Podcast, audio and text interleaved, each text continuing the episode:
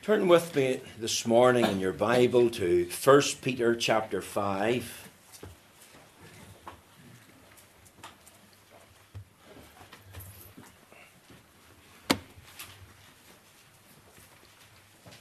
First Peter chapter 5.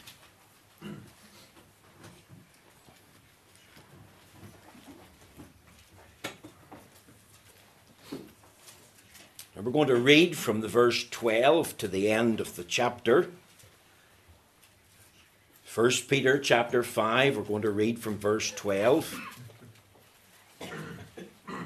I had actually thought that this would probably be the last sermon on 1 Peter uh, chapter 5.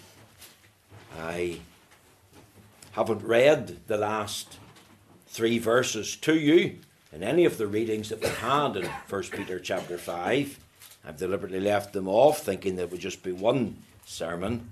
But uh, there's so much material here, and I'm just going to take a little bit of time as we finish off the uh, letter. So bear with me, although you'll not be getting all of it today. Uh, we'll, we'll, come back and look at this uh, after the Easter period, at least for a week, if not uh, uh, two more weeks. But 1 Peter chapter 5 and we're going to read from verse 12. Now, let's hear the word of the Lord. Let's read together, reading, of course, from the authorized version. By Silvanus, a faithful brother unto you, as I suppose I have written briefly, exhorting and testifying that this is the true grace of God wherein ye stand. The church that is at Babylon elected together with you, saluteth you. And so doth Marcus my son. Greet ye one another with a kiss of charity. Peace be with you all that are in Christ Jesus. Amen. Amen. And we trust and pray that God will stamp with his own approval and blessing this short reading of the Holy Scriptures. Now let's turn to 1 Peter chapter 5 that we've read together. 1 Peter chapter 5. We're focusing in on the last three verses.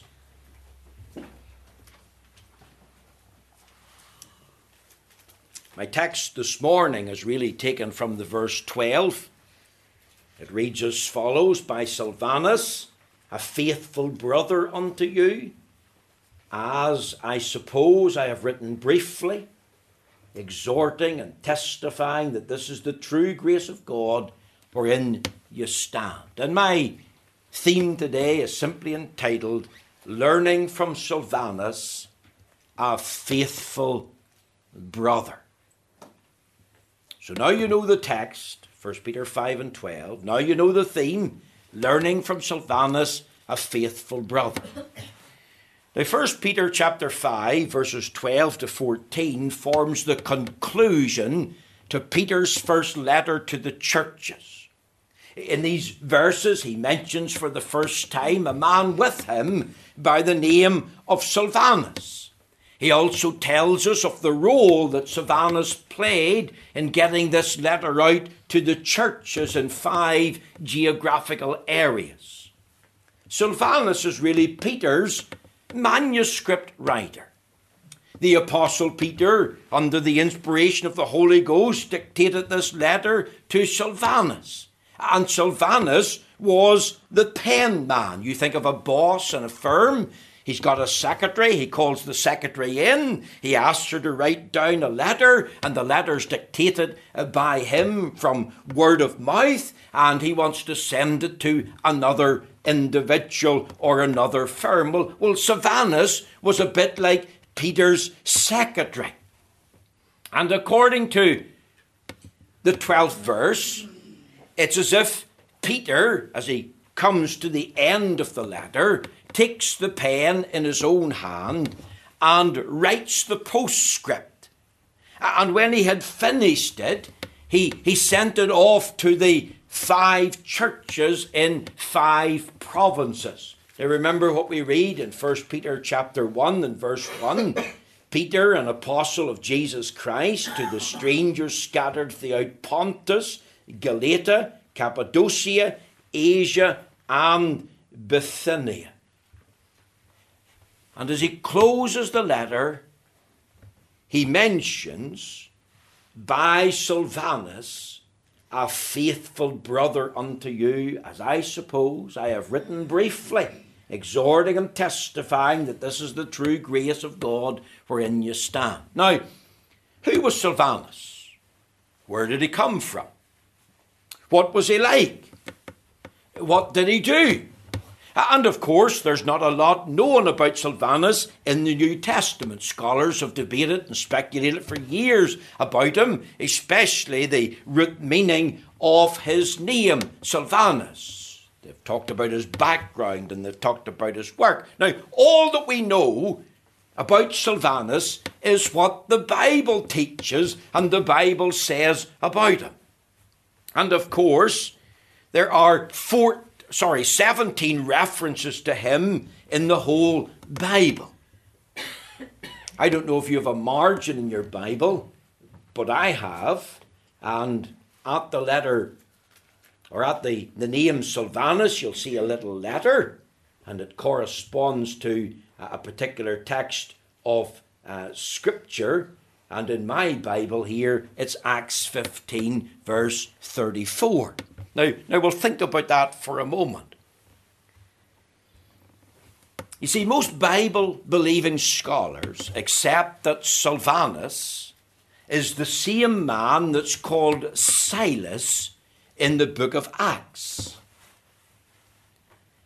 Um, 13 times he is called Silas in the book of Acts. Four times he is called Silvanus. Now, Silas is the Greek form of Silvanus, and Silvanus is the Latin form of Silas. Now, now that's interesting. And Silvanus, by name, is mentioned in 2 Corinthians chapter 1, verse 19. Uh, 1 Timothy chapter or 1 Thessalonians chapter 1 verse 1 and 2 Thessalonians chapter 1 verse 1. And er, Silas or Silvanus is a Jew. And if you think of the first reference, turn over there to Acts 15 and verse 22.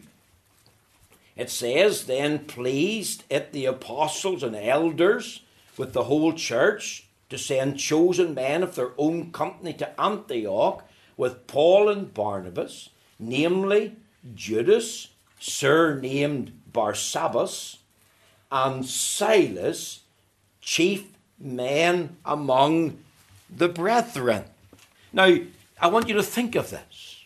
This man is in the church at Jerusalem. He's known to the apostles and elders of the church. That has to include Peter. And uh, what they decided, they wanted to send some men to Antioch after the apostle Paul had come. And um, they, they chose men of their own company. Uh, Silas was one of them, uh, a man by the name of Judas uh, was the other. And they were sending them to Antioch along with Paul and Barnabas. And we're told that they were chief men among the brethren. Now, let me tell you something else about Silvanus. He was not only a Jew that was in the church at Jerusalem and known to the apostles, but he was also, and this is again equally important, he was a Roman citizen, hence the two names, the Greek name and the Latin name. Over there in Acts chapter 16 and verse 30 or verse 37, but Paul said unto them, he's in prison in Philippi, he's been beaten and beaten very badly. He says they have beaten us openly, condemned, uncondemned, being Romans and have cast us into prison. And now do they thrust us out privily? They, nay, verily, but let them come themselves and fetch us out. This was a, a word to the, the, the, the, the um, magistrates. Uh, and again, that's very important because it meant that Silas or Silvanus was a full Roman citizen. And as we've said, think of the Latin form of his name. We're learning the man was a Jew, he was an early convert, he was a man in fellowship in the Mother Church of Jerusalem, a man with full Roman citizenship, and he become one of the chief men in the church. According to Acts 15:32, he functioned as a prophet, a man filled, anointed, enabled by the Spirit of God to preach and teach in the days before the canon of Holy Scripture was complete. A man who met Paul at Jerusalem they become the best of friends. He becomes a fellow missionary with Paul. He, he accompanies him on at least two missionary journeys. He was greatly used by the Lord in the area of evangelism and encouragement of the people of God. And again, in the book of Acts, and that's all we can go with, in Acts chapter uh, 2 uh, and or Acts 15 and verse 32, and Judas and Silas, being prophets also themselves, exhorted the brethren with many words, and confirmed them. Now, now that again is important. A man who was faithful with the word of God. A man who was faithful to the God of the word. A man who was willing to endure hardship and, and even prison for God in the gospel. Silas was a real worker for God. Not just a travelling companion of Paul, not just a tea boy, not just a fetcher or a carrier. No, he played a very active role. And Acts 15 brings that out. Um, Paul, of course, chose this man to accompany him. You see Paul and Silas at Philippi in the prison house. He's mentioned, as I've said, in 2 Corinthians chapter 1, verse 19, as preaching that Jesus was the Son of God. He's with uh, Paul and Timothy and, uh, uh, uh and at Thessalonica and, and no doubt other places as well. Now, here we're learning for the first time in Peter's letter that there's a man with him. Who is the man? Silvanus. What does that mean? That that's a Latin name. It's it's the uh, Latin form of the, the, the Greek name Silas. And this man is wrote down a letter that come from Peter's lips. And the letter was not only dictated by word of mouth to him, and he wrote it down, but he was actually asked by Peter then to carry it and deliver it to the churches. And as Peter closes the letter, he writes, By Silvanus, a faithful brother unto you. As I suppose I've written briefly, exhorting and testifying that this is the true grace of God wherein we stand. So, so that gives you a little background into Silvanus, a faithful brother. Now, what we can learn from Silvanus, a faithful brother, there, there's three things that really come to mind. First of all, Silvanus was a saved man. If you think of the words, by Silvanus, a faithful brother, underline the word brother. Now, this is the last reference. The first reference was in Acts 15, verse 22, where we're told he's a chief man among the brethren, or a chief man among the brothers. It's a reference to the fact that he belongs to the brotherhood, or he belongs to the family of God. He, he, he is one of them. He, he was a Christian. As I said, he was an early convert in the church at Jerusalem. How and when and where, we're not exactly sure. Maybe he was one of the converts um, under Peter's preaching on the day of Pentecost, and they struck and formed a relationship away back then. Remember, there was 3,000 Jews converted on the day of Pentecost. What we do know is that he was in the church at Jerusalem in the very early days. That was the mother church. He was known to all the apostles. He was known to the elders there. He rose up among the ranks. He became a notable man. In fact, it tells us he was one of the chief men among the brethren. See, there was a day, well, Silvanus discovered and knew that he was a sinner. He knew and discovered that he had a soul, that he needed to be saved. He knew that Jesus Christ, as he had heard the gospel, was the Saviour of sinners. This is a faithful saying worthy of all acceptation that Christ Jesus came into the world to save sinners, of whom I am chief. Is it not written in Luke 19 and verse 10 the Son of Man has come to seek and to save that which was lost? And this man's heart was warmed as he heard the gospel. This man was born again of the Holy Spirit. This man got converted and he became a believer. And the moment he became a believer and he could say, Hi, I'm a believer now, he also became a brother. He, he, he became part of the brotherhood of God's people. He, he became a brother in God's family. You know, when we meet different people, not only from uh, but we meet different people, especially from the likes of Ballymena and the other side of County Antrim. And when they meet you, they say, Well, what about you, brother? And what does that mean? They're, they're, recognizing in you that you belong to God's family. And, and how do you begin to a family? You're, you're born into the family. And before he became a servant, he became a saved man. Before he became a, a worker, he, he, knew what it was to be a, a worshipper of God. Now, now, I ask the question what about you this morning, here in the house of God, listening on the internet? Are you a genuine, true Christian? Can, can you say, hey, I'm a believer now? Are you genuinely and truly saved? Have you got a testimony to the saving and keeping power of Christ? Have you come to the conviction that you're a sinner, that you've got a soul, that you need to be saved, that only Jesus Christ can save you? You see, many people know some of these facts. They've got the information.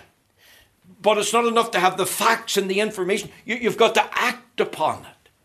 And I asked again, where do you stand spiritually before the Lord now? Silvanus was a saved man. He's called a faithful brother. Can you be called a faithful brother or a faithful sister this morning? Here's Silvanus, and he's at the church at Jerusalem. And eventually, into that church, three years after he was converted, was the Apostle Paul. And they became the best of buddies. And later on, when they, they, they, they moved to Antioch together, and then after spending some time in Antioch, then they eventually journeyed together to bring the gospel to Europe. And the amazing thing is this that when Peter was writing to these five provinces, to the churches that were there, who was with them? It's this man called Silvanus. It's the same man. Yes, he, he's a Jew, but he also has full Roman citizenship, and he's got two names.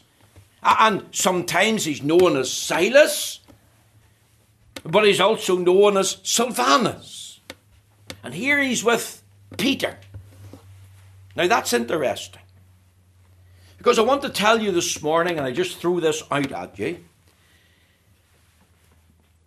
some people are, are of the opinion that the Apostle Peter, he, he just looked after the Jewish church, and the Apostle Paul looked after the Gentile church, and these two churches were really at loggerheads with each other and were really divided. And I want to tell you they were not divided. I want to tell you that there was that that's not true there was no rift in the church. There's not two brands of Christianity struggling against each other in the first century. There was no split. That's a lie from the devil. That's an invention of hell. Uh, there's not an ounce of proof.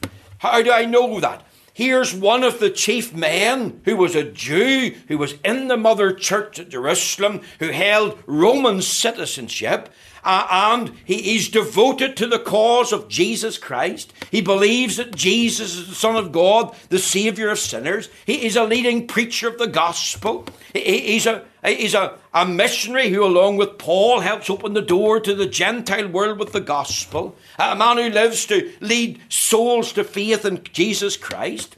And yet, this man's life and his influence spans not just the Gentile church, but the whole church, including the Jewish section. There's no split. There's not two brands of the church. There's one whole church. It's made up of Jews and Gentiles that have become part of the brotherhood of God in the world. Paul Silas, they're devoted to the cause of God. Peter and Silvanus, the same man, are devoted to the cause of God. And before that devotion kicked in, he had got converted. There was a time when he was saved, when he trusted Christ as Lord and Saviour. His sins were forgiven. He was legally justified before the Lord. Is that true of you this morning? For learn to learn about Silvanus. Learn the first thing. He was a saved man in the church. Notice something else. Silvanus was a steadfast man. We're told here by Silvanus, a faithful brother. And we'll underline the word faithful. Now, isn't this interesting? This is the last reference to this man. Out of all the 17 references, this is the last one. And what does the Bible say about him at the end? A faithful brother. Isn't that a, a kind of a fitting testimony or a fitting epitaph for the whole of this man's life? A man who started out well in the Christian life, started with Christ, Christ alone, saved by Christ. A man who finished well, who could say, like Paul, I have finished my course. You see, what was it about this man that stood out? Why did Paul choose him? Acts 15 and verse 40. Here's the answer he was a man who could be trusted. Silvanus could be trusted in the Word of God. He's trusted to write down exactly what Peter said, word for word. He's, remember, Peter's secretary. He could be trusted to carry the letters to the different churches. He could be trusted to read it out. He could be trusted to explain and expand what Peter meant in the letter. If you go back to Acts 15 and think of verse 22, the apostles trusted him, the elders of the church trusted him. He's risen in the ranks of the church to one of the chief men. In other words, he inspired confidence in the apostles whenever they were looking for a man to go to Antioch, maybe having a wee discussion. Now, who could we send? Who would be good to go with Paul? Silas immediately comes to mind. He inspired confidence. Acts 15 and 40, it says, Paul chose Silas. That, that was the start of the second missionary journey. And I want to tell you, he didn't choose a softy. He didn't choose a silly man or, or a sinful man. He certainly didn't choose a sick man. Remember, this was the time the Apostle Paul had rejected John Mark. He refused to take John Mark with him. He was adamant that boy's not coming with us. He came on the first missionary journey and run home to mummy, and there was a big argument between him and Uncle Barnabas, uh, so much so that, that Paul and Barnabas disputed, and, and Paul was willing to depart with Barnabas. You go your way, Barnabas. Take John Mark with you, but I'm certainly not going. I'm I'm not uh, being having him with me. Uh, and uh, he, he chose Silas. You see, I believe Paul wanted a stout-hearted man. He wanted a steadfast man. He wanted a man that he could trust, not a man that would turn his back in the day of battle, a man who could be tested, a man who could be trusted. Paul's thinking if I'm going to Antioch, I'm going on a missionary journey, I need a good man with me. Who? Silas. He inspired confidence, not only in Paul, but he had the inspired confidence in Peter as I said, he was a faithful secretary. He was a faithful postman. He was a faithful reader of that letter. He was a faithful preacher of the letter. If you turn over there to uh, Corinthians, uh, 2 Corinthians chapter 1, uh, and look with me at the verse 19, it says, 2 Corinthians 1, verse 19, For the Son of God, Jesus Christ, who was preached among you, that was in Corinth, by us, even by me, that's the Paul, and Silvanus, and Timotheus, was not yea and nay, but in him was yea. In other words, these other preachers that followed after me, they came preaching and teaching exactly the same thing that, that I did. See, this man believed the gospel. This man knew the gospel. This man was gripped by the gospel, and that is vital. You think of this first letter of Peter, five chapters in our authorized version, 2,476 words, not very long. But Silvanus, he would be able to expand upon the letter. He, he, he could explain the letter better. He, he, he could expound the great truths here. He'd done it in the past. He could do it in the present. You see, he was not a doubtful man. He couldn't sort of stand before the congregation and say, Well, I'm not really sure what Peter meant by that. I'd have to think about that. And maybe he meant, no, maybe he didn't. No, it wasn't like that. This man was 100% genuine, and Peter could trust him to write it down, to, to deliver it, to, to, to read it out word for word, to, to, to, to faithfully preach the same things that Peter believed. Peter could trust him 100%. See, these were days when there were false brethren. Some men had crept into the church, and that's what they were false brethren. They were just pretenders. They could worm their way in to, to rob God of the glory and rob people of the truth of the gospel. But when we think of Silvanus, we have to say he was a man who inspired confidence. We could leave it to him. He's really a pattern for us all this morning. You think of the whole of his life, it's a life of constancy, a life of commitment, a life of consistency. What about us when it comes to the study of the Bible? When it comes to us when we're handling the words of God? What, what about the preaching of the gospel? Times of prayer, when it comes to worship, the work of God, the care of the churches. Here's a question Can God trust us? Can God trust us with the task that He's given us to do? I've asked myself that as a preacher. The elders of the church, the deacons, the Sunday school teacher, the children's worker, a Christian living out the Christian life. Can we be totally trusted to do the work well and wisely and be 100% genuine unto God and before men? this man didn't wonder he didn't deviate. He didn't flinch from, from, from the truth of God's word. He didn't crumble. If he was asked, Do you believe the creation story? He said, Yes. Believe in Adam and Eve and the historicity of the fall. And you, you, you believe that Jonah was swallowed by a whale and Jesus rose again from the dead bodily. Yes, I do. And that's the type of man that we need in the church.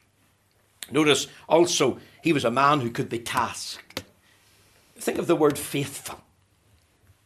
He was marked by faithful service. Any job, big or small, this man would do it 100%. He was chosen as a helper of Paul. The apostle said, Go you to Antioch, Silas. And he went. Here is a helper to Peter. He's writing down a letter. He doesn't say that's beneath him. He, he's going to act as a postman. He's going to be a, a reader of that letter to the churches. He's going to be a preacher. Now, now think of this. This is a lovely picture. Acts 15 and 22. Think of him at Jerusalem.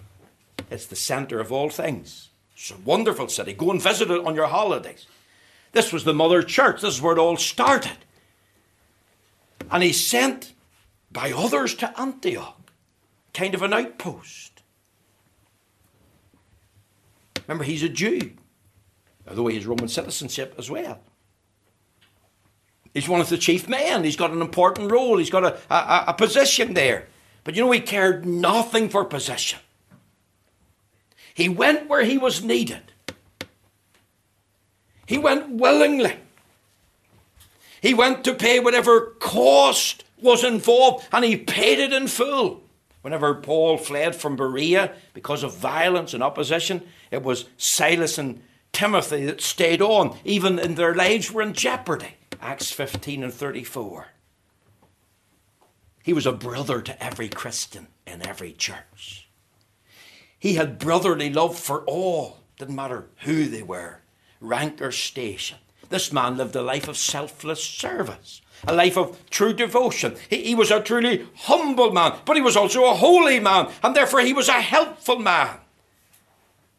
A man who was what he was by the grace of God. In times of trial and trouble, these were days of tr- trial and trouble when it was hard to be a Christian, a day of decline and apostasy, false brethren creeping in, a man who could be tasked with a job and be 100% genuine.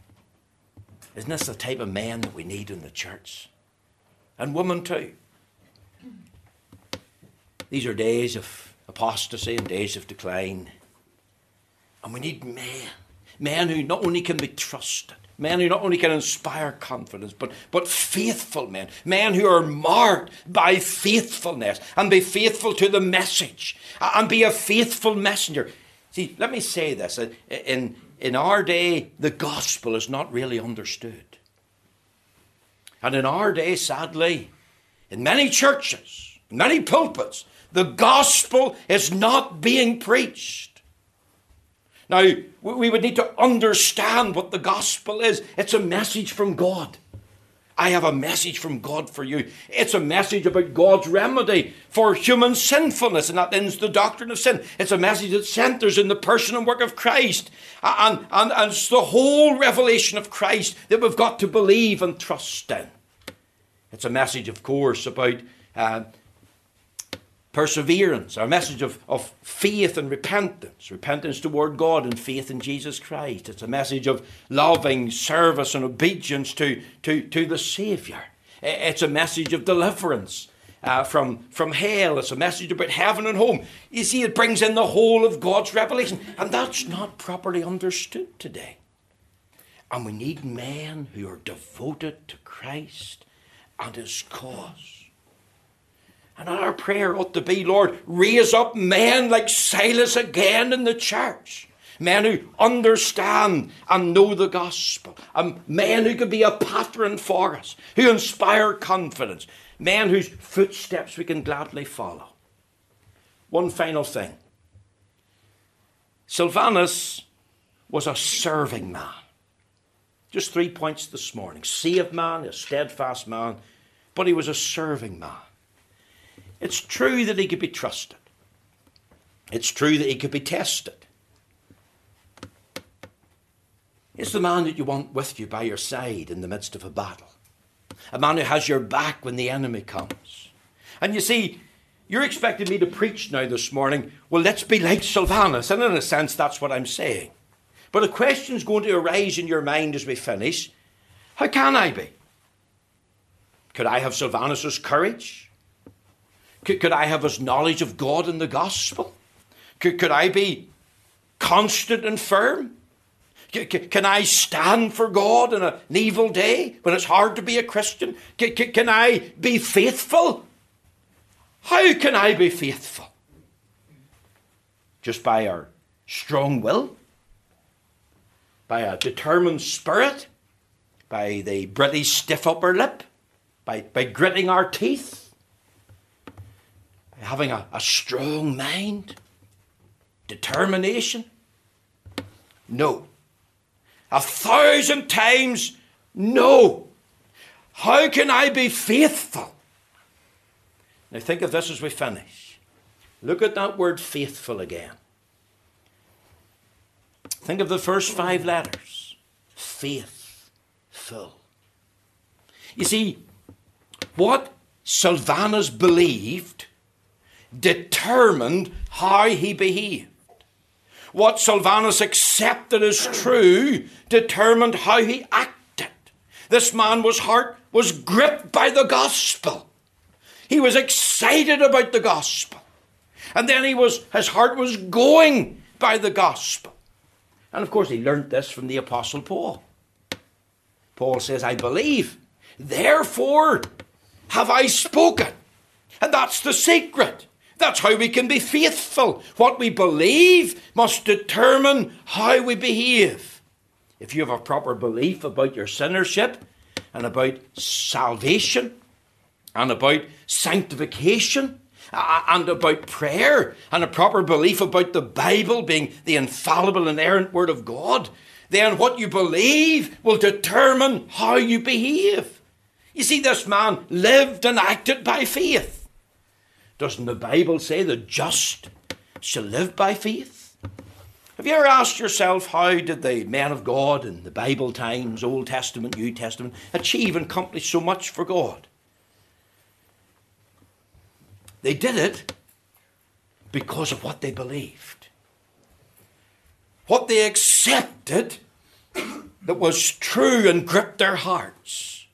Then they acted upon that and went for God. As I've said, and I'm going to draw to a close, we live in a day of ignorance. We live in a day of apathy. What is the gospel? I've given you a few sentences.